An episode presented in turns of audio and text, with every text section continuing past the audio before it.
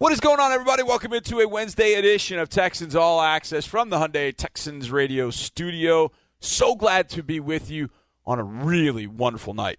And what hopefully will be a wonderful Sunday afternoon, like it was last Sunday uh, afternoon, as we get ready for the Kansas City Chiefs. I'm your host, John Harris, football analyst and sideline reporter for your Houston Texans. And we, my friends, have got a jam packed show as we do each and every Wednesday.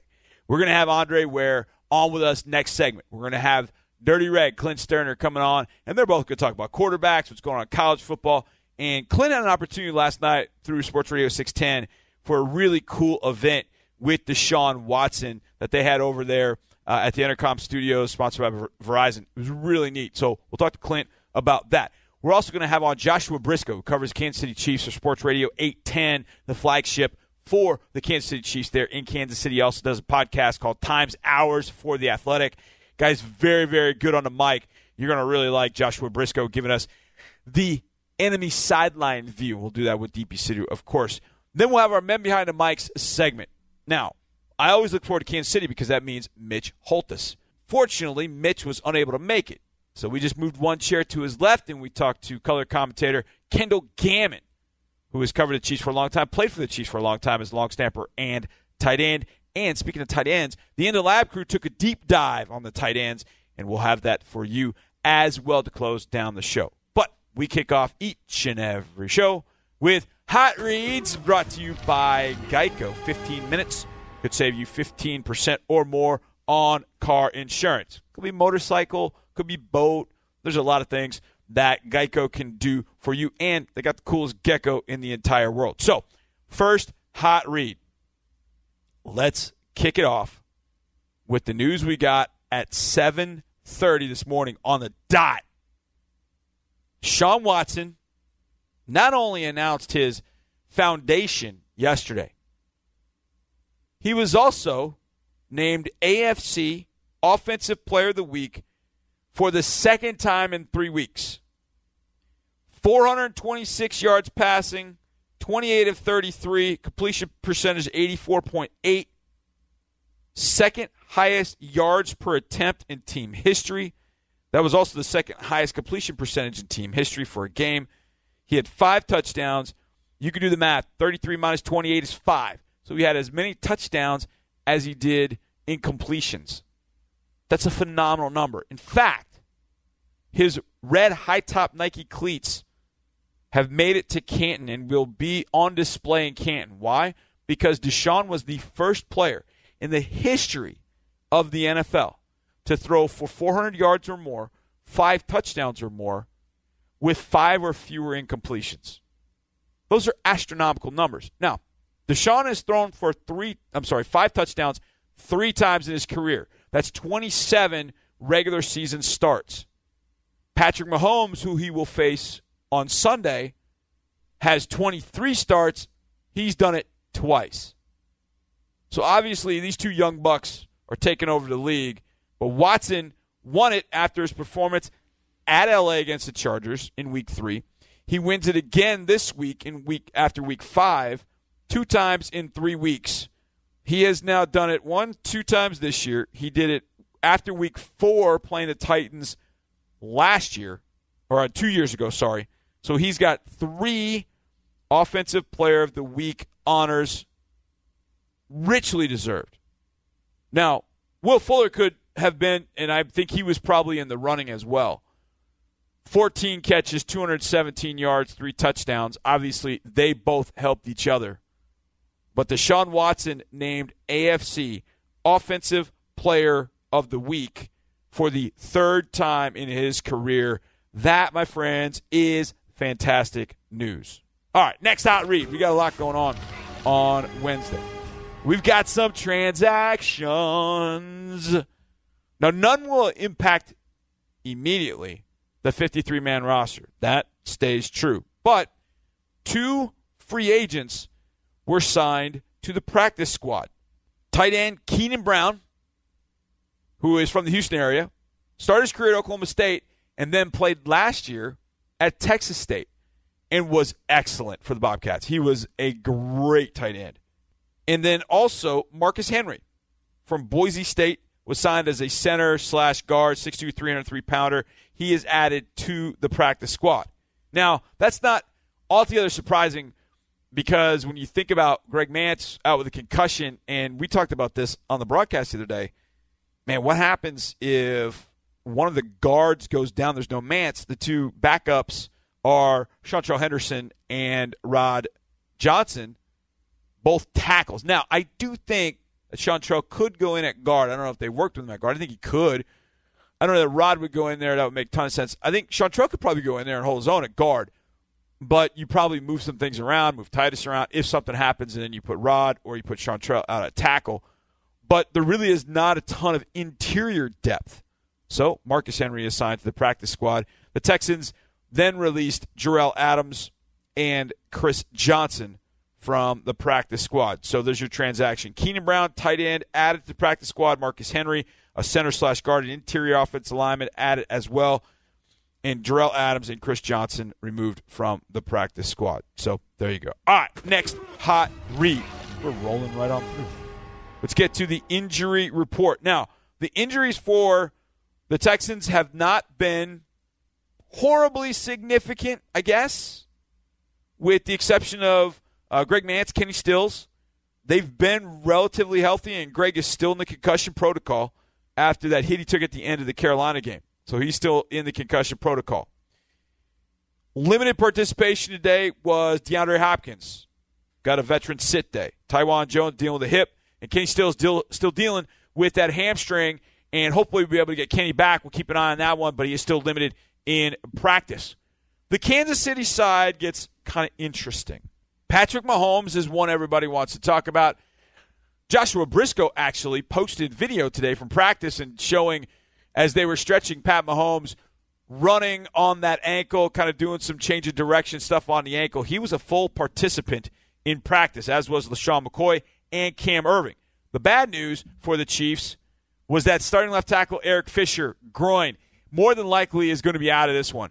Chris Jones also dealing with a groin issue he more than likely will be out of this one. Those are two of the big uglies the Chiefs need to have. It sounds as if they will not have those two this weekend. Dorian O'Daniel did not practice as well with a hamstring. And here's another one to keep an eye on is Sammy Watkins did not practice with a hamstring. Andrew Wylie had a bad ankle injury, and when he went out, guards struggled against the Colts. Now, the other big one for this one is going to be Tyreek Hill. He was a limited participant dealing with that shoulder. If you remember back in week one, Tyreek caught a pass on the sideline. Jalen Ramsey tackled him, and as he went to the ground, Hill landed hard on his shoulder, and the initial prognosis was four to six weeks. So we are going into week five. He practiced last week. The thought is, just kind of reading the tea leaves from what's coming from Kansas City, is that he is going to be ready to go on Sunday against the Texans. Now, he still has not taken a hit in practice. I don't know how much Kansas City will hit in practice, and that obviously is the key. How much can he handle? Here's the other wrinkle in all of this the Chiefs play the Denver Broncos on the road Thursday night. So they've got two games in five days taking on pretty physical defenses.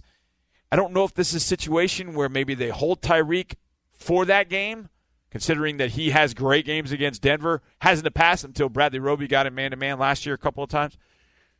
This is going to be interesting to watch. They might have a pitch count on Tyreek. Maybe he plays 15 to 20 plays.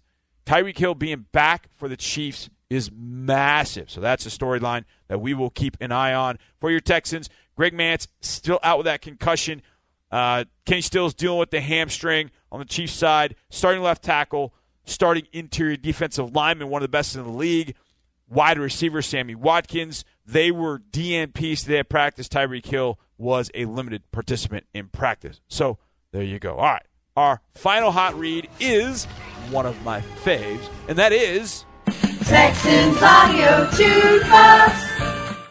That's right. Let's do a little Texans Audio Jukebox, and we put a quarter in the slot, and it came up. Andy Reid Andy Reid, yeah, Andy Reid.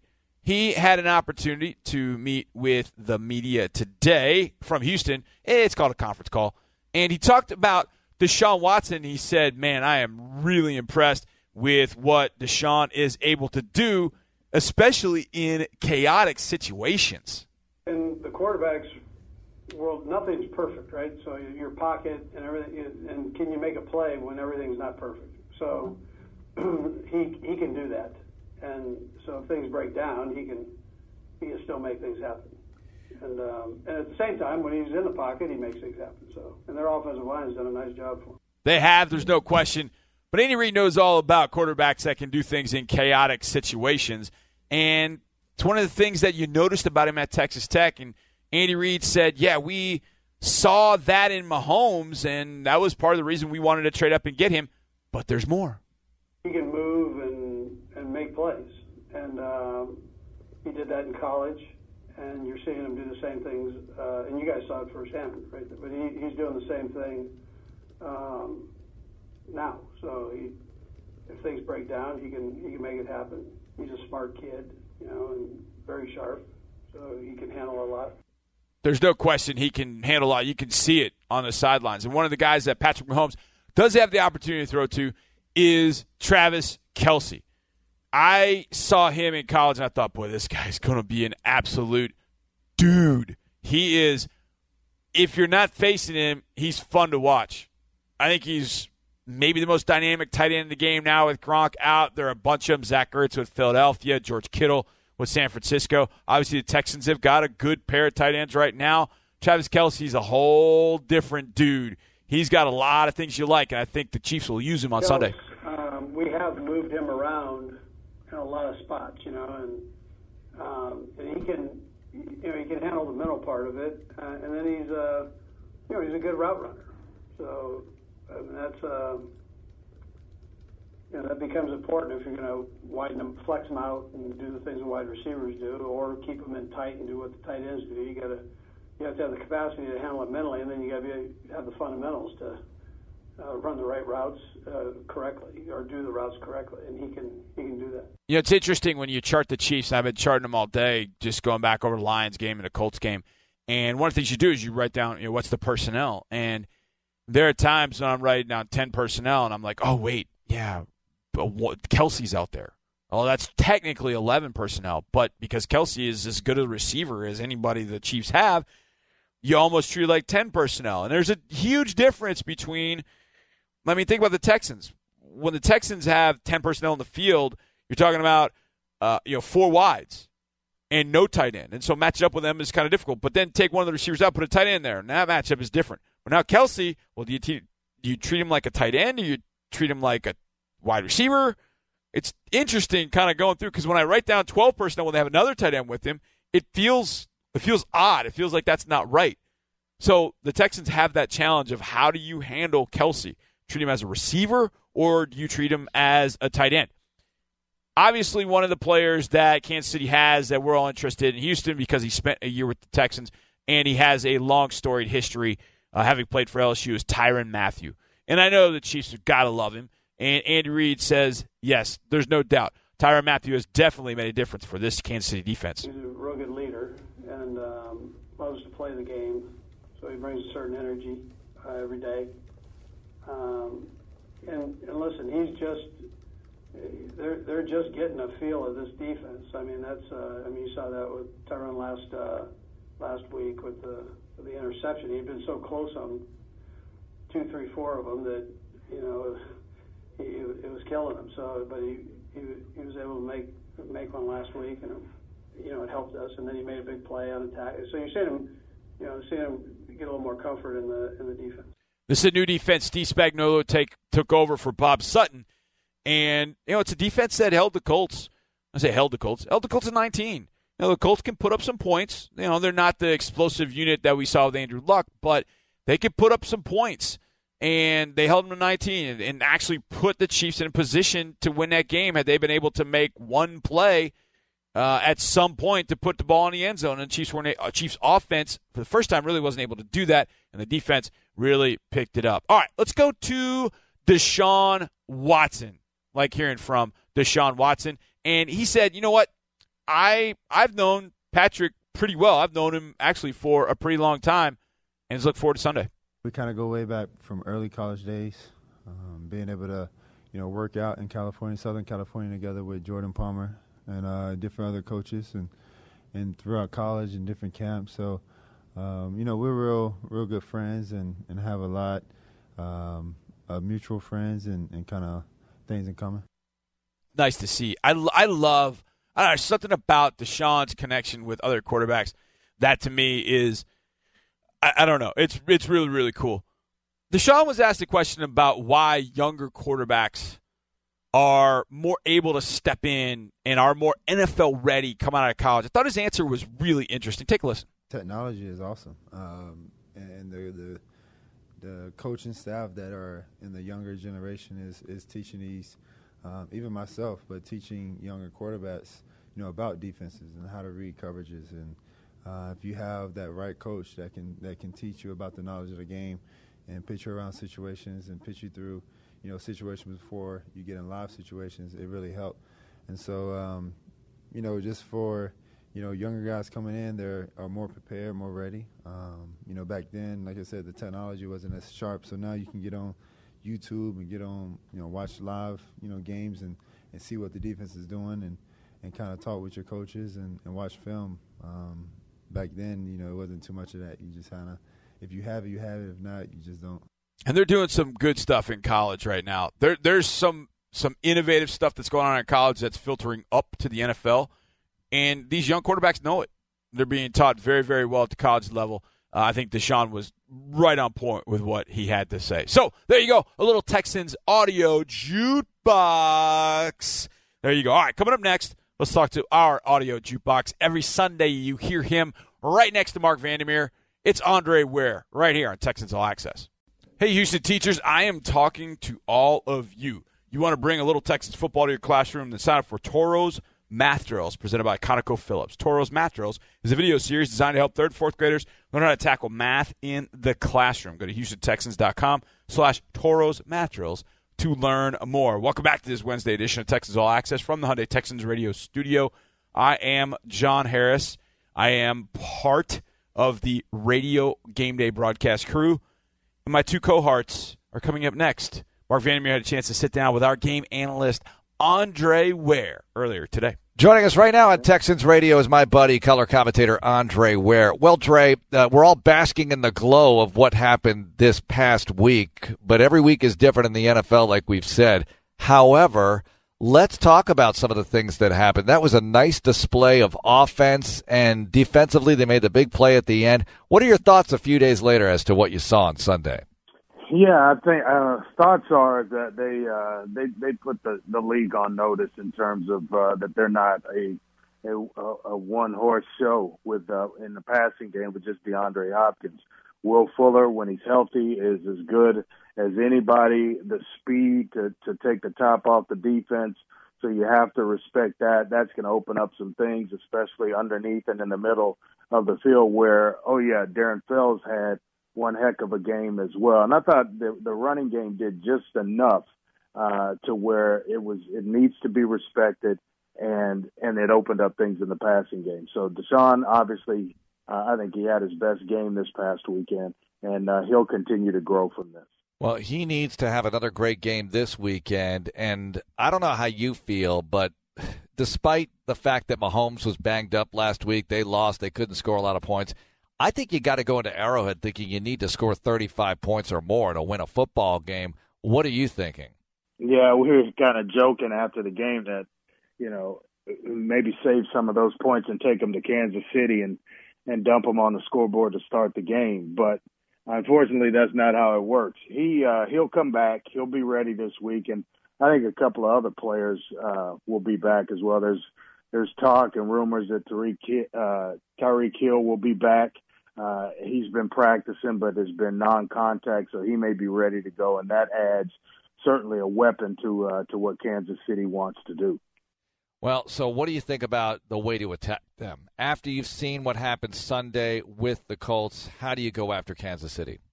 I think you just muddy it up. You, you rely on the running game in this one, whereas with with uh, with Atlanta, the secondary was was what it was. You knew you could throw the football against them. I think it's just the opposite approach in this one.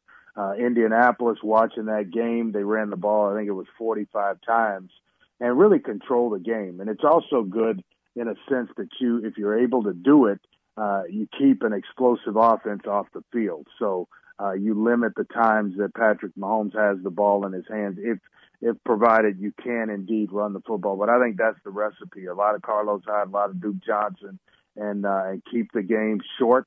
Uh, not allow uh, Kansas City to go on or, or really hit you quickly because that's the way they they stay in it. Even if you're running the football, you can't give up big plays against an offense like that. Do you think it helps the fact that the uh, Texans were at the Superdome and had to deal with all the noise then, and a lot of people thought that was the loudest game, a Texans game that they've ever been to?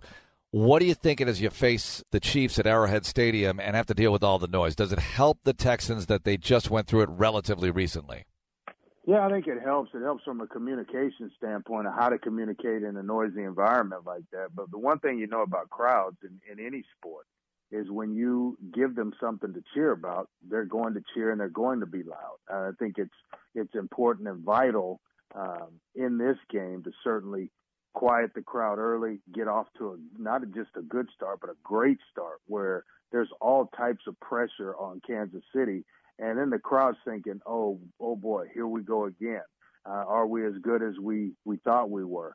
Uh, th- th- that's what you need to to kind of have fester throughout the stadium with a great start, jumping up early, you know, uh, 10, 14 points early in the game, and then forcing all the pressure on Patrick Mahomes and Kansas City. Dre, I thought one of the headlines of the game was not just the Chiefs losing, it was how good the Colts looked and the fact that they were able yeah. to game plan their way into that victory. And you mentioned how many times they ran the ball and the guys they had out. No Darius Leonard, no Hooker, and they're still doing the job on defense and on offense. Yeah, a lot of respect for Frank Reich and, and what he does there. Uh, big on analytics, so you know you can look forward to to a lot of fourth down situations where they're going to go for it and uh, just let let things rip. Uh, uh, that's how he coaches the game, and, and you have to admire that.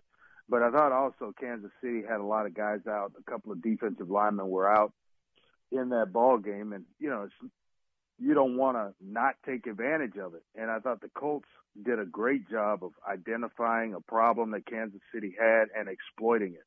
You're out and you're down defensive lineman, you keep running the football sooner or later, things are going to break. They may hold up early, but certainly as the game progresses, get to the late in the third, fourth quarter, those guys are tired, and now there's no depth behind them uh, to give them a rest and to spell them. So uh, they did a great job. Indianapolis did on the road. Hopefully, that blueprint is uh, is still in play this week. Andre, the Titans are going to be at the Broncos this week, and Tennessee is just a total mystery. How you only score seven points at home. I know they had kicking game issues. Still, coming off the win they had at Atlanta, coming home to only score a touchdown and lose to the Bills. Your thoughts on their situation? Yeah, it's just a mystery. You, you shake, you scratch your head. You you know, you try to figure out the Titans. Uh, good luck, but you know, I don't know. From week to week, there's really no consistency in how Marcus Mariota is going to come out and play. There's no consistency in how their offense comes out, and they've got weapons. They've got guys that could certainly get it done, but every single week, it's it's uh, they look like they're going to turn the corner and be a viable opponent within the division and certainly in the AFC. And then the next week, uh, it's something different. So uh, your guess is as good as mine in terms of trying to figure that team out. Now, one that progressively gets better that you do or you are concerned about is Indianapolis and, and the way they, they kind of go about their business with the injuries. They're going to get healthy at some point, uh, and add playmakers to an already solid defense. That's uh, that's a scary opponent within the division. Yep, and they have a bye as they get ready for the Texans a week from Sunday. Jaguars are hosting the Saints. How happy are you for Teddy Bridgewater that he's able to pull this off right now? Oh, very. Because I mean, you talk about an injury that happens in a practice, an everyday practice, it basically uh, changed the course of his career. You go from being the starting quarterback in Minnesota to that injury happening, and then the next thing you know, you're on the street. And he seemed to have found uh, a home in uh, in New Orleans. Now, we, I knew he could play. It was just a matter of could he get himself healthy and and uh, play with the confidence that the knee would hold up. And it seems like he is having absolute fun. Uh, that's going to be a tough game for Jacksonville. It's a, it's a tough game for anybody when you face New Orleans with Drew Brees, Teddy Bridgewater, uh, Taysom Hill, whoever they put under center. but he is playing now with a lot of confidence. And the most important thing is that Sean Payton has confidence in him to go ahead and open up the playbook. So they're they're a dangerous team. I look for the Saints to take care of the Jags in that one. What do you think is up with the Cowboys with back-to-back losses? They lost to the Saints on the road, and the loss is one thing, but they only scored ten points in that game, and then they come home, and the Pack takes care of them, and I think the Packers are pretty good too. So those are two pretty good teams. Other teams they've played not so good, including the Jets this week. But Sam Darnold is back for New York. What do you think? Yeah, you know the Packers have a lot of injuries on defense, so you, you kind of wonder why is it that the Cowboys all of a sudden are are kind of struggling offensively, and I think maybe uh, they've gotten a, a little bit too far away from from uh, from Zeke from from the running game, and uh, you know until they get back to that, that's that's where the bread is buttered, so to speak but how good are they really? I mean, look at the opponents they played early in the season, and then you give them uh, some quality opponents, and then they drop the last two. So, uh, not sure exactly what the Cowboys are right now. Uh, I think they're somewhere in between how they started the season and where they are right now, which is, you know, maybe good enough to win that division, maybe not, uh, but certainly in the conversation. All right, where are you with college football this week? going to New Orleans to Tulane, a team that's hot, four and one to start the season. They're receiving votes in the uh, the coaches poll to see, um, you know, or actually just receiving votes in the coaches poll. Uh, it's the first time since I think 1998 where they went undefeated that they've had a start like this at four and one. That year, uh, with Shaun King at quarterback, they were they were a pretty good football team. Mm-hmm. So Willie Fritz is a coach that I really, really, and I mean really admire so much so that I wanted to see him uh, after he was, you know, we I knew he was going to leave Sam Houston. I wanted to see him on the campus at the University of Houston because I admire and uh, and respect the way he goes about his business that much. When I watch film, I can tell how well they're uh, how well they're coached. Just the finer details of uh, of just getting guys open. It, it's fun for me to watch it. They're playing a team that uh, you know, they should take care of in UConn this week. And, and, and Randy Edsall back there for a second time. It's a much tougher, uh, tougher job for him the second time around. UConn, my gosh, don't get me started. One of my all-time arch enemies in the world of sports. Dre, thanks so much for joining us. We look forward to seeing you on Sunday, my friend. All right, man. We'll see you there. There's our good pal Andre Ware joining Mike earlier today. Dre's got the call in New Orleans, Tulane, UConn, and then he will fly up Kansas City and be ready to go for Sunday. Patrick Mahomes v. Deshaun Watson, Chiefs v. Texans on Sunday. All right, we get back. My man Dirty Red's going to stop by. He had a really cool opportunity last night with our quarterback Deshaun Watson. I'll let him tell you all about it next right here on Texans All Access. Welcome back to Wednesday edition of Texans All Access from the Hyundai Texans radio studio. I am your host, John Harris, and each and every Wednesday at this time, my man, Dirty Red, Clint Sterner from Sports Radio 610, former, I won't say former Razorback, because once you're Razorback, you're always a Razorback, but former Cowboys quarterback, was a tremendous quarterback for the Razorbacks. The man knows ball, and I love getting a chance to talk with him. Clint, how you doing, my man? Man, I'm doing good. Look here. I mean, work is work is covering the sports teams in uh, in Houston, and Rockets put. I mean, uh, you know, Rockets are, are right around the corner. Uh, Astros are, are going to Game Five in the first first uh, series of the playoffs, and the Texans put up 53. Baby, let's ride. Yeah, let's do it now. We're gonna we're gonna talk about the Texans and in a second talk about that win and then moving forward against the Chiefs. But I want to talk about something that you did last night, and I didn't get a chance to go because I was actually over here at an event at NRG Stadium. But you had an opportunity last night, an evening with Deshaun Watson uh, at the Verizon. Uh, location that you guys have in your building. And Sean played the interview, of course, of his parts on the radio. He never played your parts, which I was probably more interested in hear what you had to say. But what was that overall experience like, Clint, getting a chance to sit down with Deshaun and break down some of the film? And I know that he talked in particular about the Saints touchdown that he threw late in the game to Kenny Stills and kind of went into great detail about that. But what was that experience like for you, and how fun was that? Yeah, look, it's it's always fun, man, when you can essentially get back in the locker room or, or get back in the film room with a guy that that brought up the same way. When I say brought up, I mean in, in football, in, in playing, in, in in the quarterback meeting room. And uh, you know, so it, it was an absolute blast, man. I mean, and, and going into it, you never know I've spent a lot of time, man, with a lot of NFL quarterbacks, and you never know if they're if they're going to be, you know, they're going to be real closed off. Is there going to be a big ego? Is, is there going to be an attitude? And I tell you, man, Deshaun Watson was an absolute. I mean, he's always a pleasure to be around. Unbelievable guy, but just an open book, man. When it when it comes to talking ball, and so it. Um, I had eight plays in the chamber, ready to talk, ready to discuss, and we got through about three of them. So he's an open book, and went into some serious steps, John. It was really, really cool, man. Obviously, you want to be prepared because there's some things that you go in in something like that, and Clint, I'm sure it's probably this way for you. You probably went in with an idea of what you wanted to kind of lead him into, and then there were probably some places he took you where you may not have even thought he was going to take you. Was that the case with him last night? Yeah, man. Look, John. I, so I started out with the Cowboy play when they when they beat the Cowboys in overtime last year, with when DeAndre Hopkins had the big catch after the catch, and so I knew everybody in the building would be familiar with it, and I knew he would remember it. And and I mean, it just you know goes into. I just want to talk about the route concept because that's a lot of what the Texans do. You got to clear out on one side, you got to deep over on the other side. Yep. And uh, I wanted to go into that, man. When he went into sliding the protection this way and reading the second level of the defense and the Kiki QT in the play action, and yeah, man. So I mean, when you talk about, had I known Deshaun a little bit better, I would have known, hey, man, get three plays in the chamber and do everything you can to get him to speak in in, in general public terms, you know. So, but it, it, look, he, he pulled back the curtain for everybody, man. It was absolutely a phenomenal event, and and I tell you, man, the Houston Texans have got they I, I don't know everybody we always rip and, and tear apart on every decision and every transaction and every draft pick. I tell you what, man, they got it right with number four. And Houston, you can you can rest assured and be extremely confident that uh, not only do you got one of the most electric players taking snaps at quarterback for your team, but you've got one of the most cerebral quarterbacks in the league.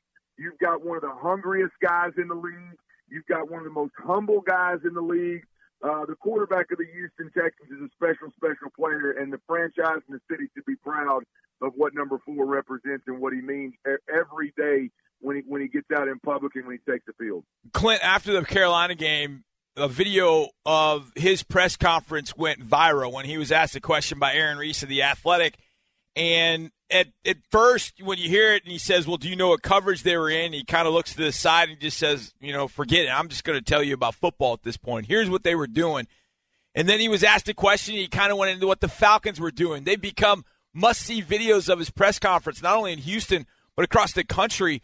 When you saw those those that first video in particular, I mean, it's sort of like it's sort of like he's speaking Spanish, and yet we can understand everything as football guys, kind of know what he's talking about. But how cool do you think that is for the football fan to hear him go into great detail about what he's seeing out on the field? Obviously, using terms maybe they don't understand, but they're at least getting a pretty good glimpse into what a quarterback has to do, which you had to do uh, back when you were playing as well. How cool do you think it is for the football fan to see what he's doing? Well, I, think it's it's obviously really cool, but but I think it's eye opening for the media members. I think it's eye opening for the fans, the, the armchair quarterbacks. And that's one thing we did last night was very similar. And I just kind of, oh, you know, set the stage and he just ran with it.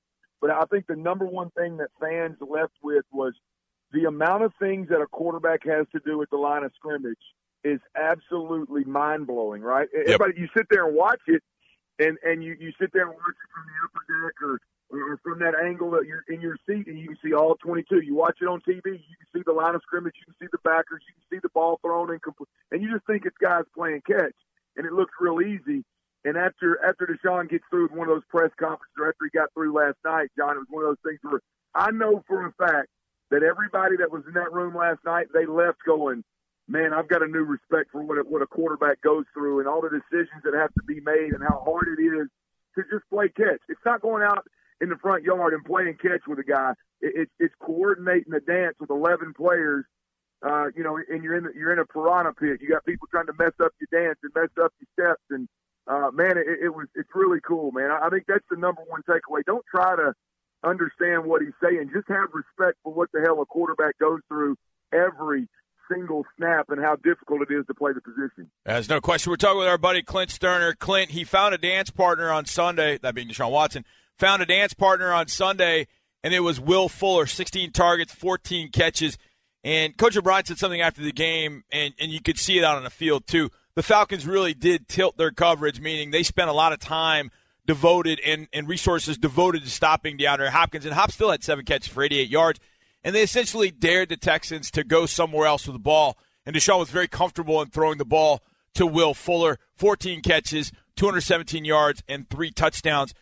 Clint, I don't know that you're going to score 53 points every single week, and obviously the offense only accounted for 47. I say only, but you're not going to score 47 every week. But how valuable was it, do you think, for this offense that Will Fuller had the game that he did to sort of put on notice to other teams, saying, "Look, you can pick your poison, but if you pick Hopkins, we're going to burn you with Will Fuller." Look, John. I mean, it's we've been asking for this forever, for everything for two years since really since Deshaun's been quarterback in the Texans. I've been watching, yep. and I've been going, man, it's fun to watch. It's electric. It's there's fireworks. There's some games that you score a boatload of points.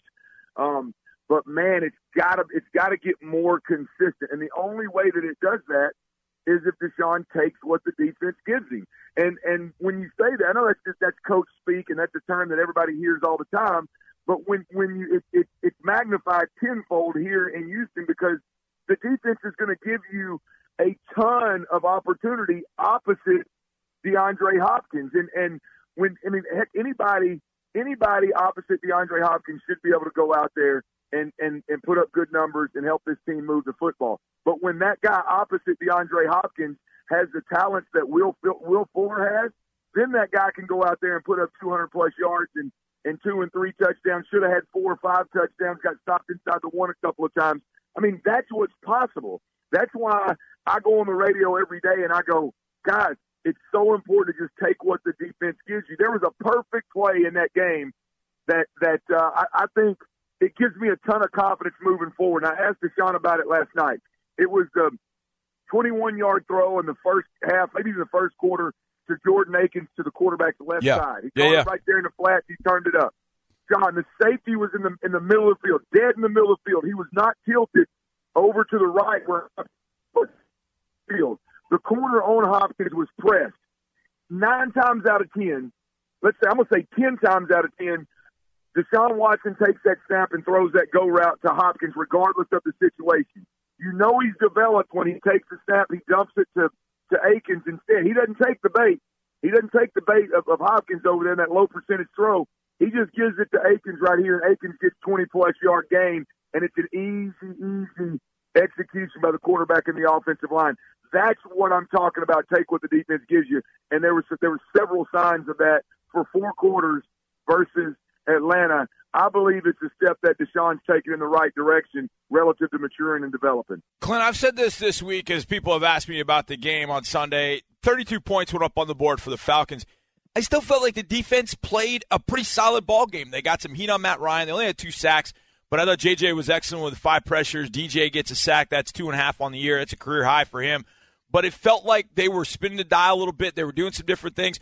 The run game was non existent because the Texans shut it down, and Julio Jones was seemingly non existent. The two things you needed to do in that game.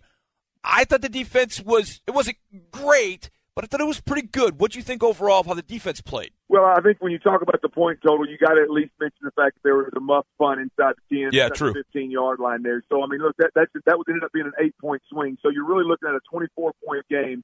Um, and and so and, and that that offense, I, and I know the offensive line is struggling, but that offense is awfully dangerous with those players. Man, they got some serious skill guys, and to hold them to 24 points, you, you you should be happy. The Texans should win that game.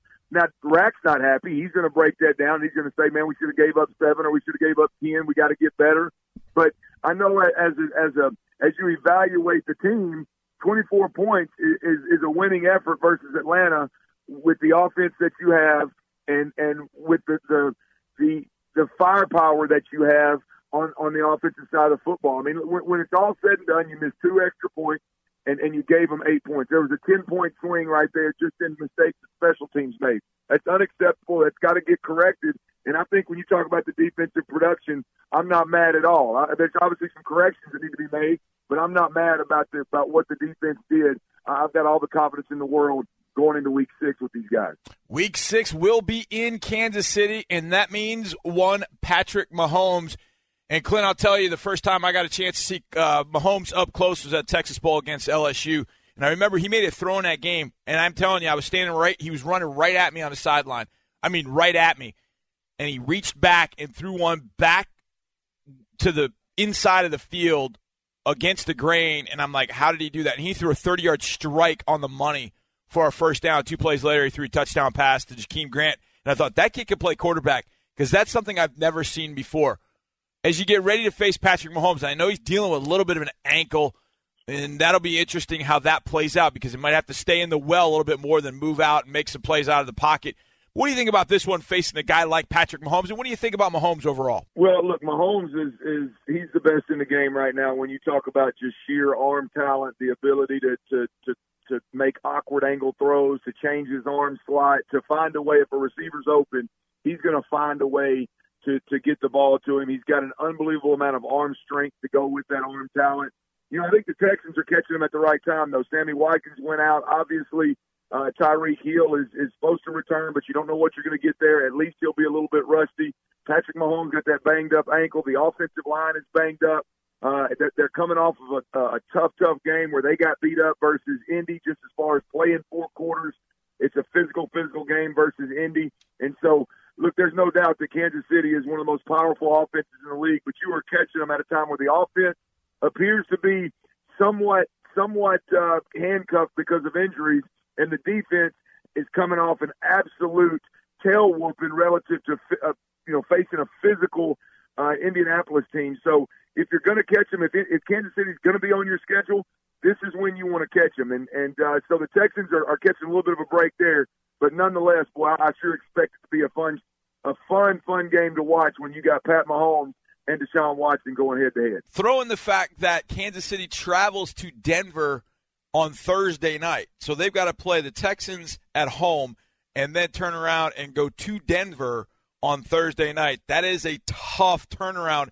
And it, I wonder if that will then maybe make the decision on Tyreek Hill a little different. Do they wait? Do they try and play? I don't know. It's going to be really interesting to see how they handle this with the injuries they've gotten with Tyreek Hill, deal with the injury that he had as well. Uh, but Mahomes, he can stand back there on one leg with one arm dead and completely – in complete passes all day long because of his arm talent. He's a phenomenal, phenomenal player. Clint Stoerner, you can hear him 2 to 6 on our flagship sports radio uh, 610, and you need to do it because you get educated every single day when you listen to this guy. And, oh, by the way, you get entertained as well. Clint, you're the best, my man. Appreciate it, brother. Talk to you soon.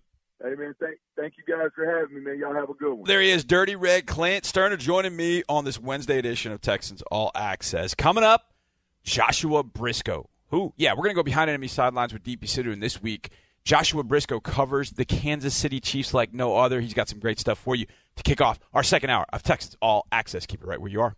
One hour in the books, one hour left to go right here on Texans All Access on this wonderful Wednesday evening from the Hyundai Texans radio studio. I am John Harris, your host. Glad to be with you. It's time to go behind enemy sidelines with DP Sidhu. Each and every week, DP has a chance to sit down with an analyst, a reporter, a writer, a radio voice from the other side. And this week, it's Joshua Brisco. You can hear him on Sports Radio 810. He does the Chiefs post-game show on 810. And you can also hear his podcast, Times Hours, on The Athletic. Joshua Brisco serving it up with DP Sidhu as we go behind enemy sidelines. DP, take it away. Joshua, long time no talk. How are you doing today? I'm doing excellent. My ankle feels fine. That's going around right now, so I can't complain. I was going to say ankles are a thing right now. Well, it is Wednesday. The the Chiefs are back at practice, so let's just get right to it. I saw some of your tweets. Looks like Patrick Mahomes was out there practicing. What did you think of how much he was able to do? In the portion that we got to see, which was an illustrious two and a half minutes or so, he was trying to get some work in on that ankle. He talked in the availability beforehand. He said it felt pretty good. Uh, he was asked how good. He said not perfect, but you know, good enough. He he was doing a little bit that we saw again at the very very beginning. He wasn't he wasn't super taped up. He wasn't treating it super gingerly or anything. And I would actually argue that towards the end of the Colts game on that last drive, he was moving around decently. So I think he'll be good to go by Sunday. Obviously, Kansas City coming off the first loss of its season, uh, losing to the Colts on Sunday night. We were really all rooting for uh, Kansas City down here, that is. Uh, you know, what started off as high hopes for a shootout, the way that it ended, what's been the reaction in Kansas City? Now you're a few days removed from it, obviously, but, you know, what's sort of the sense that you get in covering the team? It depends on where you look. Because um, I laugh because I think of uh, the, the gif of uh, Donald Glover and community walking into that room that says everything's on fire. He's holding pizza boxes and just like, what is going on? That's Twitter.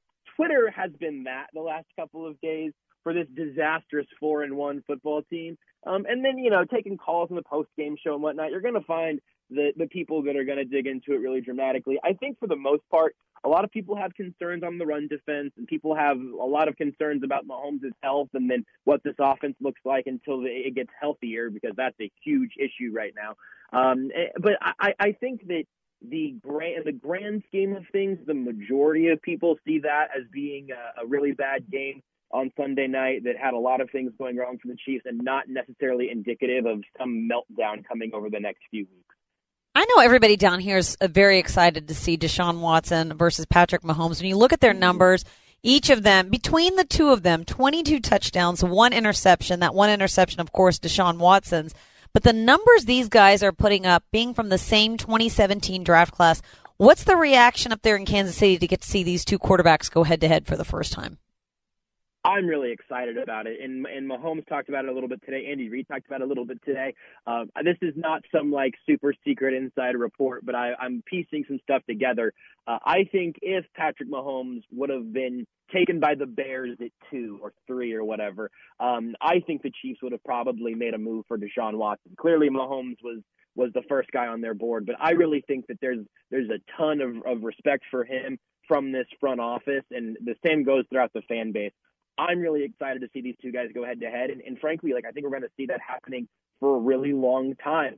The, even their playing styles, like the places where they do kind of jive. They're obviously different quarterbacks in a variety of places, but the, the excitement level that both of these guys have with the the incredible amount of talent around both of them is super super exciting.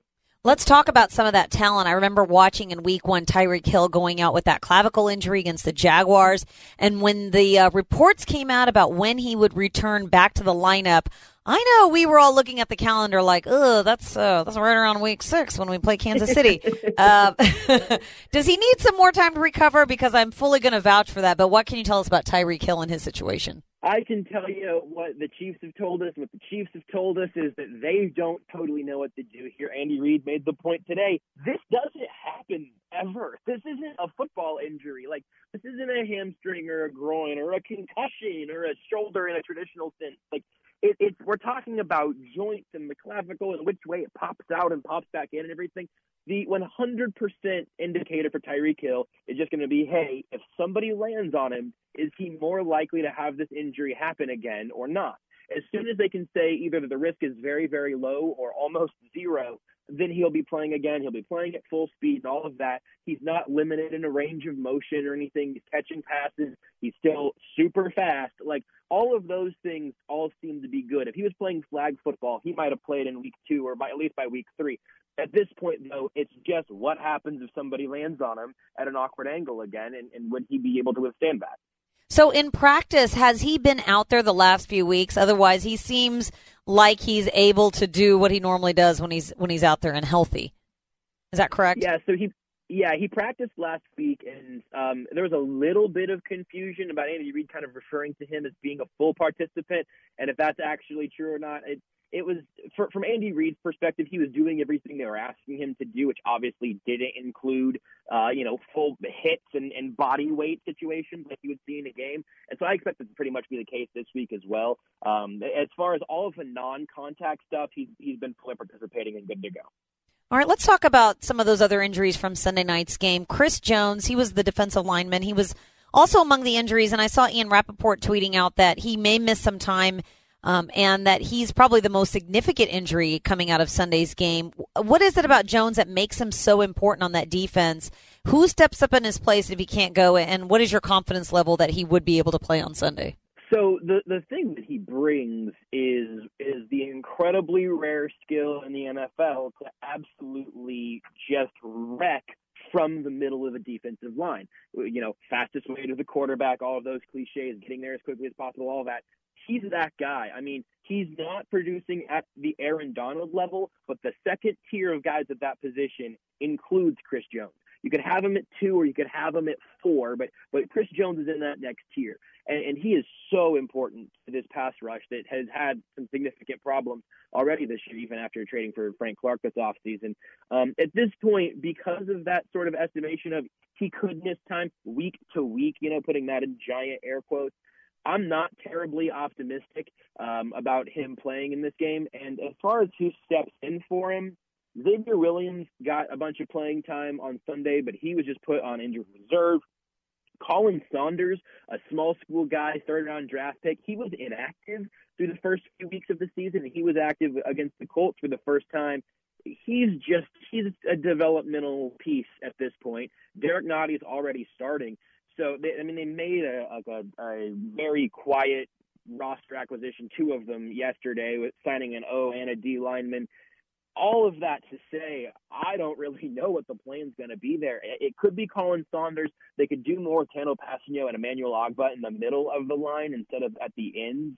But there's there's no replacing Chris Jones's production without him out there. And whoever they do try to put in that spot is going to have a really hard time being half of that player, honestly. I know in the offseason there was a lot of news made about uh, the signing of Frank Clark. The Chiefs obviously invested very heavily um, in, in bringing him over. How has he lived up to the expectations since he signed there? I mean, you can check out his Twitter, like personally, and you'll see that he hasn't lived up to his own expectations. It's early, and so I guess I can talk to you differently than I'm talking to the Chiefs fans who are watching him very, very closely on a weekly basis. You guys know, I mean, this is this is a pass rusher in a new spot, trying to figure out what exactly the extent is that, that he can produce to. He's he's gotten a lot of attention from opposing offenses, though, and and so he's gotten a ton of double teams taken a bunch of chips. Like he has been the focal point for a lot of offenses And trying to deal with him and Chris Jones. You would expect someone else to be thriving a little bit more. There was kind of the Emmanuel Ogbah game just basically being the guy that doesn't get all of that attention. But but he hasn't been super super productive. He's been very good in the run game. He's had a lot of attention paid to him, but he has not gotten to the quarterback at nearly the rate that you expect him to whenever he's paid this way. So he's he's going to be a guy to keep an eye on. If he breaks through, like that's really bad news for Deshaun Watson, really bad news for the Texans. But he hasn't had one of those games as a Chief yet. I know we talk about pass rushers a lot and keeping these quarterbacks upright and healthy because they are such a precious commodity. What are they saying up there in Kansas City about that O line having to face the likes of J.J. Watt and Whitney Mercilus on Sunday? Um, I would like to just let out an exasperated sigh because that's probably the answer. Um, you saw on, on Sunday night, I think a lot of people probably found out that Justin Houston was a Colt and uh, you saw him emphasizing that a couple of times. Eric Fisher, the, the number one, the, the former number one overall draft pick, and uh, a guy who's really rounded into a, a really nice tackle. He was a Pro Bowler last year, which he's not. He's not even the best tackle on the team, but he's a, a totally solid left tackle. He's been out now uh, for a little bit, and, and he will almost certainly not be playing against the Texans, and that's a really big problem because Cam Erving, a former first round draft pick with Cleveland, uh, he was okay filling in for Eric Fisher before that Colts game. And against Indianapolis, he got whooped. I mean, it was it was really rough. And then the rest of the offensive line sort of seems to fracture outside of him. Mitch Schwartz on the right side, he has shut down everyone he's blocked for as long as he's been in Kansas City. He was doing that in Cleveland also. I, I could not be less worried about the right tackle spot. But uh, Laurent Duvernay Tardif at right guard relatively highly paid, but um, hasn't been outstanding this year. And then at center and left guard, you've got inexperience. You've got Cam Erving at left tackle. That entire left side of the line uh, has presented a lot of concern over these last couple of weeks. Never more evident than it was against the Colts in prime time. All right, Joshua, what are some of the other big storylines that you're following this week as the uh, Chiefs get ready to host the Texans?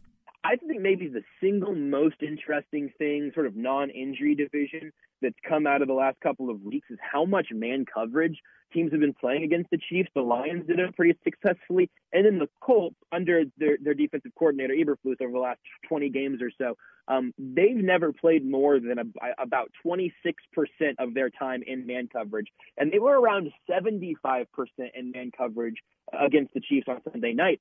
So that was totally unexpected. We've heard everyone, you know, basically confirm that. I mean, Travis Kelce said as much today. Um, that was really, really different, and the Chiefs weren't ready for it, and they're having a, a way harder time beating man coverage without Tyreek Hill, without Sammy Watkins, who like suited up but never really he, he spent like a snap or two out there um, against the Colts. So without those two guys out there, the the talent level drops enough for this offense that beating beating man coverage has been really difficult for them these last couple of weeks. It was even difficult. You go back to the AFC Championship game. So it, I'm sure they'll be preparing for the Texans to throw a bunch of man coverages at them because that's been the most effective way of stopping the Chiefs' offense that anyone has seen with Patrick Mahomes at quarterback.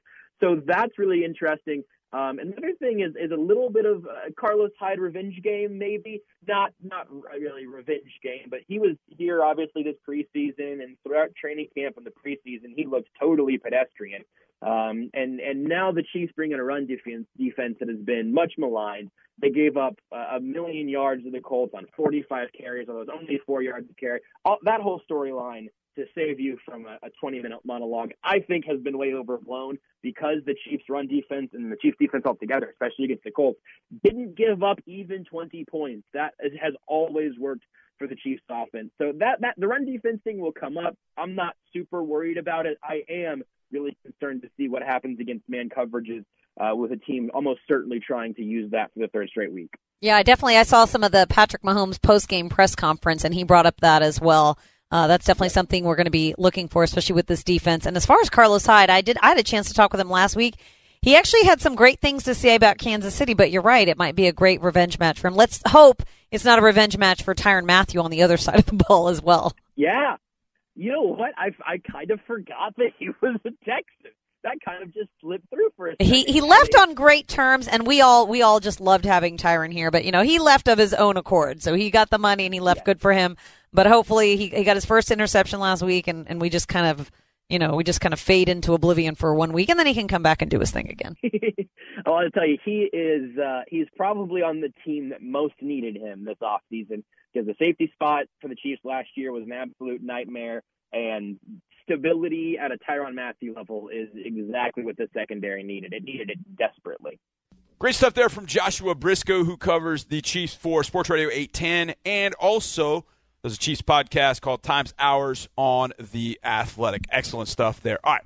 We're going to have our Men Behind the Mic segment coming up next with a little bit of a tweak. Yeah, we'll get into that next right here on Texans All Access. This week's Stats Challenge brought to you by Schlumberger. Visit HoustonTexans.com today to register to take the Stats Challenge. AFC Offensive Player of the Week, Deshaun Watson. How about these stats? 28 of 33. You can do the math. 33 minus 28 is what? 5. Keep that in mind. For 426 yards and 5 touchdowns. Sean Watson is the only player in the history of the NFL. His cleats have gone to Canton to throw for over 400 yards, have five touchdowns, and have five or fewer five or fewer incompletions. Now he's done that before, where he has thrown more touchdowns or thrown as many touchdowns as incompletions or fewer incompletions. It, against Miami, if I remember correctly, last year he had five touchdowns and four incompletions. But that was like six, I think he was 12 of 16, something like that, or 16 of 20, something like that, where he didn't throw 33 times. He threw 33 times, completed 28 of those. And I know in the second half he was completing them to everybody. I don't remember many completions in the second half at all. He was phenomenal. 28 of 33, 426 yards, five touchdowns, a perfect 158.3 passer rating.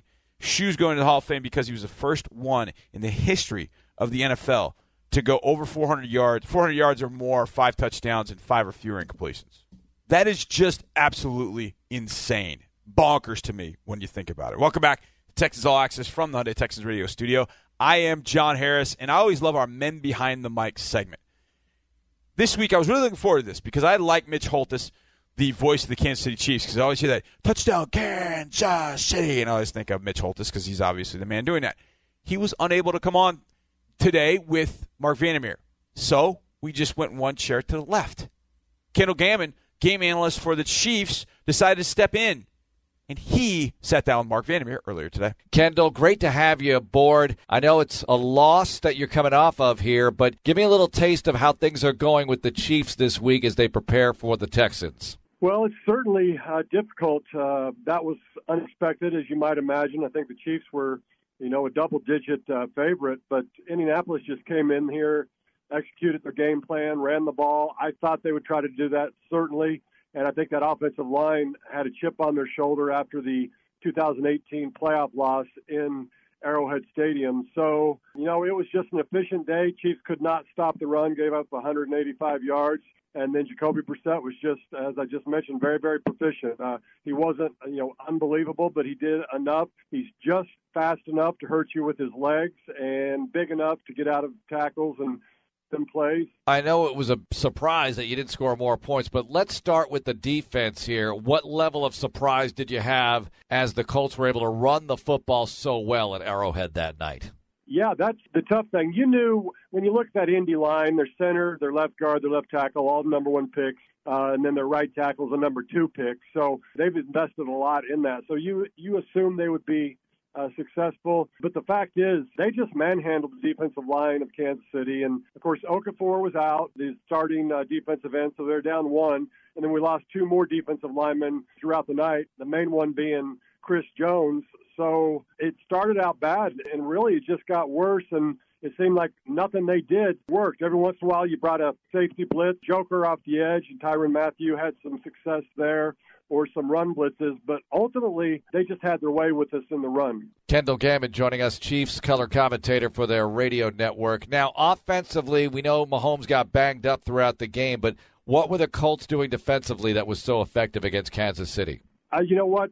Uh, they did run a few games, but ultimately uh, they were getting some one-on-ones with Justin Houston on left tackle, Cam Erving. That was pretty successful. Of course, Cam is the backup for Eric Fisher, who is out with a groin injury that he's dealt with surgically here in the last few weeks. So uh, you had that happening, and then uh, later on in the game, left guard Andrew Wylie, who's only in his second year, he was getting beat pretty well one on one also. And that's ultimately what it was the one on one matchups that Indianapolis was getting. They were winning, and they were able to only rush four for the most part. So that meant they had seven in coverage, and it was just tough.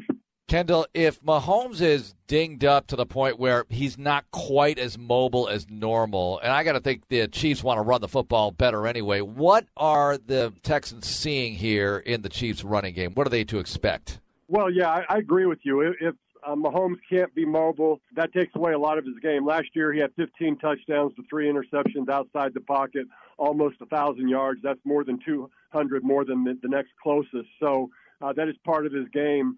They will want to run the ball. Uh, you know, LeSean hopefully will be healthy, and you hope that this offense will step up this offensive line after what happened last week, where they, you know, the regular running backs didn't even run the ball 10 times. But that being said, you're still going to have a backup left tackle and Cam Erving going, albeit for his, I think, third or fourth straight game. Um, Devin Wiley will probably be a, a game time decision at left tackle. So you essentially have, uh, you know, reserves at the left guard and tackle position.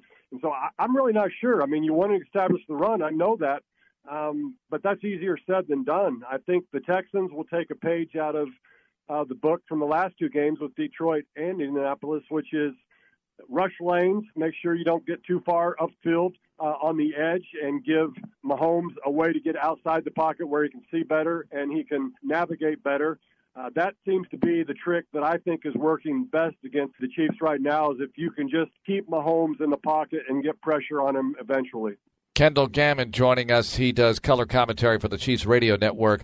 What about special teams? I know you're an expert in this area as well, having been a long snapper, spent a lot of time, went to a Pro Bowl, played for the organization. What are the Chiefs offering up on special teams? Not a lot, one way or the other. The one positive this week is they didn't have any special teams penalties. The week before, I think they had three or four penalties. But in general, um, there was nothing great uh, and there was nothing awful that, that stood out last week. Uh, you know, Dustin Colquitt, you know, in his 15th year, he's a very, very capable punter. He's been Pro Bowl multiple times. Harrison Butker has a strong leg, but you know they haven't gotten to use it a lot last week. I mean, only having uh, 10 points last week was, you know, very underwhelming, obviously. So, not a lot I can tell you about that, except the fact of knowing uh, what I know about Houston and and uh, talking with special teams coordinator and assistant head coach Dave Toub, very respectful of the Houston Texans uh, special teams game. Thinks they're fast, thinks they're physical. Um, I think you've got a, uh, Anger is this going to be his third or fourth week in with y'all, but he had a lot of good things to say with him. I think he's got a 47 net, so he's doing some good things for you all. And ultimately, it's like every week you're trying to create the best field position you can through your special teams. And right now, the Chiefs have just been okay with that. You know, in the bottom half of the league, which is normally something that Dave Toub is not accustomed to. So certainly trying to get that going. Kendall, you've been with the organization for a long time, as we said. What's it been like this transition from the Alex Smith Chiefs to the Patrick Mahomes Chiefs? So explosive. What has that whole dynamic been like around the fan base, the organization, all of it? It starts with Andy Reid and what he does, and, and I think he's just, I mean, he's a CEO, could run a multi-billion dollar company. He's on top of every aspect. In terms of Patrick Mahomes from Alex Smith, you just have a, a different cat. I mean, you've got somebody who's got generational talent, I believe. You've seen the, the highlights of some of the things he does and seems to have eyes in the back of his head.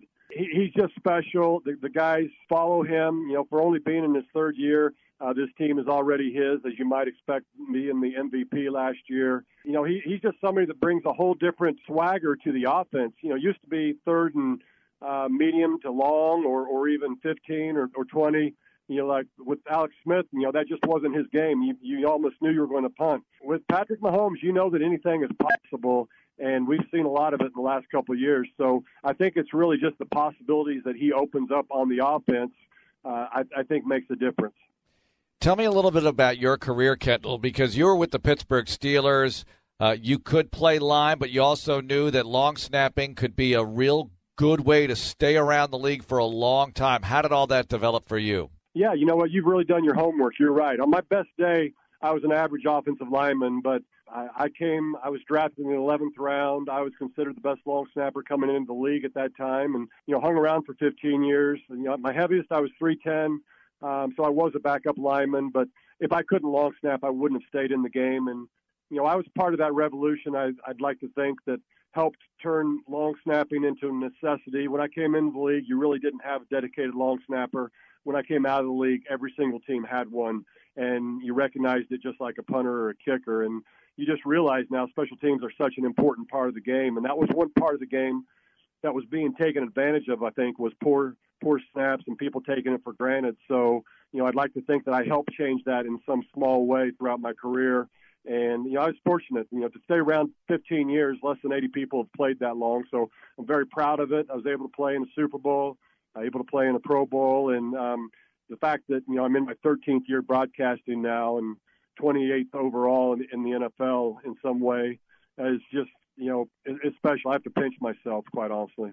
All right, tell me about the home field advantage at Arrowhead. I've been there, of course, but what can the fans expect the Texans are getting into on Sunday against the Chiefs on the road? Yeah, well, certainly I'm a homer, but it really is special, and it's tough to play in. When I was with the Saints or the Steelers, this was the one place that was tough to come because you just can't hear yourself think. Uh, I was actually sideline voice and announced the, the 142.2 when the Chiefs set the, the world record for outdoor stadiums. And I mean, it's like a jet engine down there. Literally, you can be a couple yards from somebody, you can yell, and you cannot hear yourself. So uh, when the crowd really gets going, uh, and the game's on the line, they make a difference, and it's very hard to communicate. So certainly the offense of Houston, I would think, will work uh, with noise in some way, shape, or form this week, and have a lot of hand signals because really you have no other choice if you want to do things. And, you know, when you're on the road against the Chiefs, I think lots of times you just have to limit your ability to audible a little bit because the crowd just makes it that difficult. The big thing it does also is you know, for the, the, the offensive tackles of Houston, um, you're not going to be able to hear, and so you got to go on some silent counts sometimes, and and ultimately the defensive ends have a chance to get a little bit of a jump on you at times. So that makes it more difficult for the edges. One more for you, Kendall. What are they saying about the Texans in Kansas City? Give us a glimpse, inside or outside the building.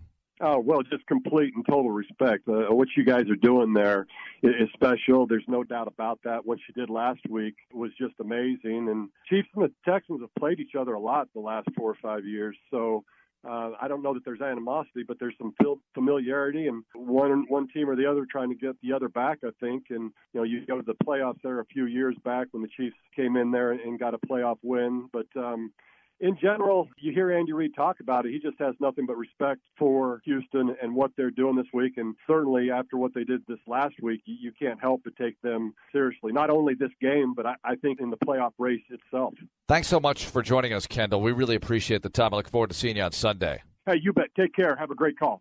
Now, Kendall was a long time long snapper for the Chiefs, but he was also a tight end. And tight end is a theme on part of In the Lab this week. Now, we had plenty to talk about it in the lab. We gave our cream of the crop players, and we talked a little bit about what happened against the Atlanta Falcons. We spent a lot of time talking about the tight ends. We'll have that for you next. In the Lab crew dives into the tight ends. Keep it right where you are. One final segment of Texans All Access from the Hyundai Texans radio studio. Glad to be with you on this wonderful Wednesday evening. I'm your host, John Harris, football analyst and sideline reporter.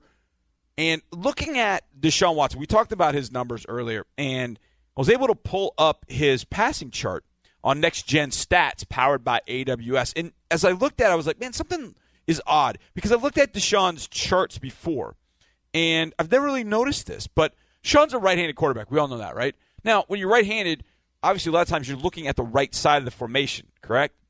So you would think that that's where a lot of your passes are going to go.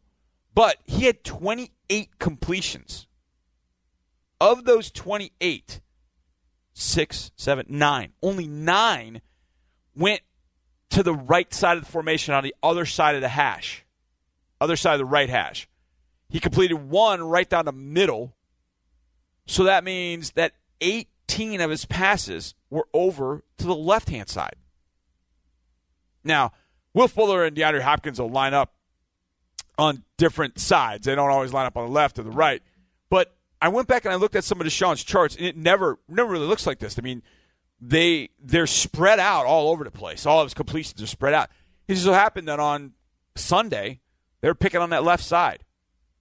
19 completions over on the left side from the left hash to the left sideline versus uh, nine from the right hash to the right sideline. Or sorry, 18 to the left, eight to the right. That may change next week. Interesting. Next Gen Stats powered by AWS is where I got that information. So go check that out. Great stuff right there. I like talking stats to a degree. Not all the time, but every now and again. Eh, it's always good. Now, the tight ends have put up some serious stats. The In the Lab crew, aka me and Drew Doherty, sat down for a long podcast. So you want to check out the whole podcast, go find it uh, iTunes. You can find it on HoustonTexans.com. Go check it out. Take a listen because we went for about a good 25, 26 minutes. But I took a little snippet out of there where we talked about one of Drew's, uh, what's the right way of saying this? Fetishes? That's the word he uses. He loves the tight ends. He loves talking about the tight ends. And the tight ends had a big day, obviously. Darren Fells, two touchdowns. Jordan Akins with a big catch. And he made Good Morning Football Kyle Brandt's angry runs as Jordan Akins tried to run over, and actually did run over Ricardo Allen right in front of me, which is awesome because as I could see what was coming, I was like, run his you know what over, run him over. And he pretty much did. So Jordan Akins making big plays as well in the passing game. Good blocking from both. Drew and I talked about that on In the Lab. Here's a little snippet from the podcast that we posted earlier this week. All right, now you know me, man. Uh, in terms of football things and stats and oddities, you could probably say I have like little fetishes for turnover differential. I'm a Yes. weirdo in that regard. We get an email every Monday. It's my thing. Yeah. Um, and this offseason, I think I've probably veered over into that area with the tight ends. Yeah. Because I was very excited about what Akins and Thomas we're going to bring to the table. Yep. And so far, one of them's brought quite a bit, and we'll see what Thomas does if when he comes back off of injured reserve. I do Right. think he has a, a bright future. But the Texans in March signed Darren Fells. It happened late in the afternoon at night. I can't remember what day exactly. Yeah. And I I saw it and you know I saw the reports and they they signed a blocking tight end. I was like, okay, well, nice. Maybe he'll be maybe he'll be the third guy if, if he makes this Right, roster. right. Come in the next day, I do a lot of research on this guy, I look at what he's done, and the thing that stood out to me was the previous four years, he had a combined ten touchdown catches. Right. No Texans tight end since Owen Daniels had had that sort of production. And I'm not saying that's like he's a touchdown geyser. You know? right, right. But right. think of all the ti guys that have played here since Owen left tw- after the 2013 season. Yeah. You had Fiedorowicz, you had Ryan Griffin, It's Stephen Anderson, a few others that sprinkled in yeah, and out. Garrett Graham. Garrett Graham. None of them did any of that. So this is a guy who can block. And what did we need to see upgraded off off of last season? You need to see better blocking, Right. better pass protection as a whole, which involves everyone. But you needed better blocking Mm-hmm. from the tight end spot. But what did you also want to see? More weapons for Deshaun Watson in the red zone. You got the greatest of all time right there in DeAndre Hopkins. He's awesome. Right. You got Will Fuller coming back. You think that's going to be good. So let's sprinkle in some other things. And Fells, nobody nobody said much about it, but the six foot seven inch frame, you saw it come into play on Sunday. When him holding the ball over the and that wasn't like a he wasn't playing He's you know bullying. Lilliputian kid. I mean Yeah. he was playing an NFL grown man. Right. He did that over this guy. This is beautiful because it gives you, and you and I have gone over this at least four or five times on this podcast. It gives Bill O'Brien and the offensive play callers, Tim Kelly, Deshaun Watson, so many options. I mean, so many options because it's one more weapon. And he's really, he's both. He's a weapon and protection. He's sword and shield, which Yeah. we, we, we discussed. That's one of the main thrusts of this organization over the last two years getting Watson protection and getting in weapons. on Will Fuller's second touchdown, the deep the deep throw into the Mm-hmm. end zone. Fell stays in the block, and Allen Bailey, who's a good 300 pounds. Yep. I mean, stout dude. He's over there rushing off his left, offense is right, and Fells was a tight end on that side. So there are only three guys rushing, and so as a rusher, you'd probably try and find, okay, I'm going to take the better matchup. And he looks and he's like, I got Tytus Howard, a rookie, and I got a tight end. I'm going to go against this tight end, essentially.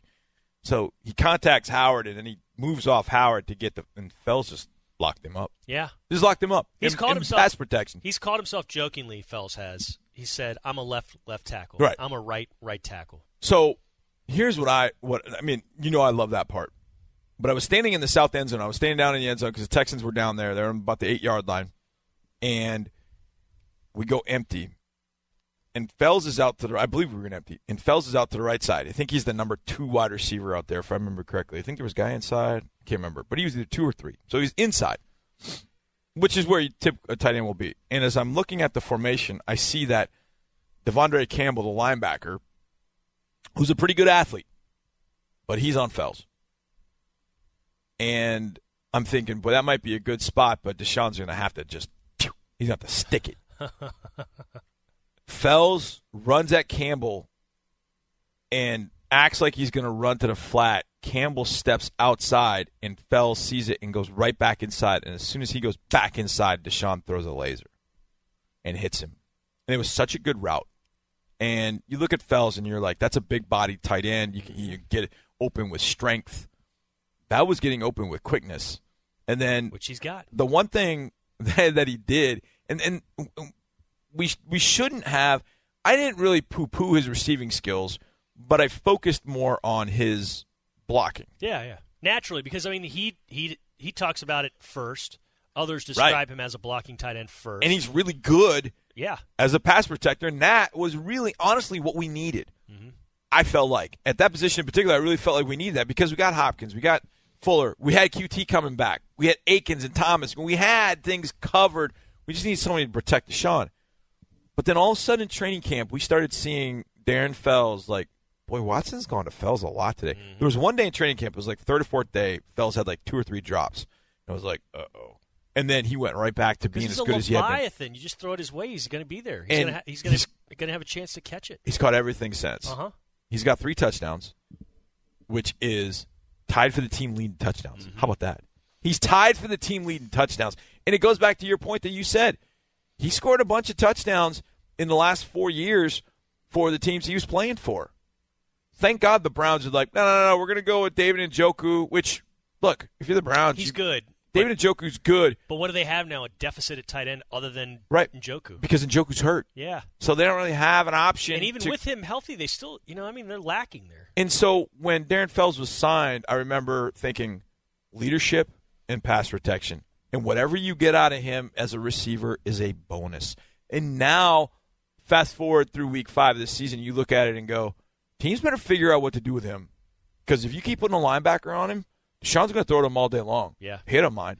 And, if, and what I love about this is that out in L.A., it was Akins. Well, I I wanted to segue into him too. And he, you know, Akins didn't have a huge game, but made a huge third down catch, and then nearly ran that dude over. He's like running by me, and I, saw him. I was say- like, "Run his ass over!" I mean, like that's what I screamed. He punished that. Akins Oh, this week punished this guy on. I mean, just absolutely oh. face Oh, him, it was- drove him into the ground, and It was awesome. Think about it. So three touchdowns this season for Fells. Akins has a pair. Right. You've already surpassed what the tight end group as a whole Yeah. did last year, touchdown wise, and we're five games into the year. That number of five, I know in 16, Fiedorowicz and Griffin, I know they had touchdowns that year, but they didn't have a lot. No. They had, they had a good number of catches. Combined, It's I think it was like 110. Yeah, it's the most as a tight end group that the franchise had ever had. Right. So they they had a lot of receptions. Now that 2016 team just didn't it, it didn't score a lot. So I know they didn't have a lot of touchdowns. So five touchdowns and from the tight ends in five games, mind you. Yeah. I mean, on pace guy would tell you that's 16 touchdowns for the tight ends this year. I mean, that would just Well, and think about would it. Crush records. It's not gonna it's not gonna be like this every week, but in the game that we just saw, because you had so many explosive plays, you scored quicker. So you didn't have as many opportunities for some of the the tight. You didn't have as many for like Akins, because you know Fuller's going for thirty some, you know, and he's he's catching these tight ends. So that's going to rise a little bit. Yeah. I mean, because as great as Fells played, I still think you and I would agree. Akins is the, your your number one guy tight end. He's Mhm. your number one option there. Yep. So it's just, a, I mean, it's beautiful having all these weapons for Deshaun. And oh, I think Kenny Stills might be back this week. Yeah.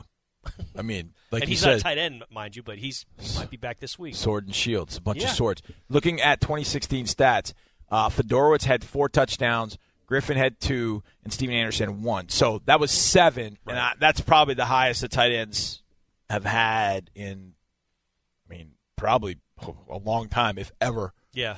And they ended up with a I'd have hundred. to look at I'd have to look at Owens maybe like is is 08. Yeah. He was on pace in 09. He was ripping it up before his his uh, ACL tour, and then he had, I think 11. He was the the team leader in in receiving just because that was the year Dre was out in and out of the lineup. So yeah, they're you got to look at his. But I, as a group, they've not been this explosive. They've not been this productive, and they haven't blocked this well collectively. Yeah. 08. Owen Daniels had 70 catches. Tremendous season. Two touchdowns. What did Dreessen do that year? Zero touchdowns. 11 receptions. Huh. See, Dreessen got used more as the years went on. Yeah, he did. offense, He was good. Yeah, I, I, I, I mean, I was always a big fan of Dreessen. It was just, it was always a, oh man, Colorado State players, Colorado State players, and tight ends. So in 2009, uh, man, Jacoby Jones had six receiving touchdowns in 09. How about Yeah. that? Uh, Owen had five. That was he had in five in games. 2009. Mhm. Dreessen had one. Uh, was there any other tight ends? No, it was those two. Oh, Casey. Casey had zero. Anthony Hill got on the field for one reception. I don't even know if I remember that. But Anthony was five. body, yeah. Five for uh, Daniels, one for Dreessen, so that's six. I'd venture a guess, Drew, and say that that seven that the tight ends scored in 2016 is probably the team high. Good chance that falls this year. They're five in five games. Yeah. With Kahale Warring and Jordan Thomas on IR, if you need them, Yeah. if you need them. And I mean, those guys are good players. Kahale's going to be a good player. Yeah. Jordan's a, Oh, the- Jordan, yeah, Jordan the- led you in, in touchdowns last year with four. Here's the thing I like about about Fells too. Going back to Fells, and I mentioned it a little bit. Leadership, just his way is. I, I would imagine that is very very helpful for what is still a pretty young offense. Very calm, yet Easy going. easy going. Been in the league for five, six years now. Before that, played four years of, a, of professional basketball. He's seen the world. Yeah, and the He's same for. Akins. Yeah. The same for Akins. I mean, you look at Pro look baseball at, player? Look at JT and you look at Kahale Warring. Those are young dudes, straight out of college. Boom, here you go. But Ake played baseball, played in minor leagues for three years, I think it was, and then you had uh, Darren who played basketball. Just being a learning how to be a professional, Yeah. learning how to be a professional. I mean, that's a that's such a big aspect, and you know, neither one of them say a whole heck of a lot, but when you talk to them, it speaks volumes. I mean, professionals been really too, good. in very trying situations. The the sports they played were not as violent Right. in between the lines. But you know what?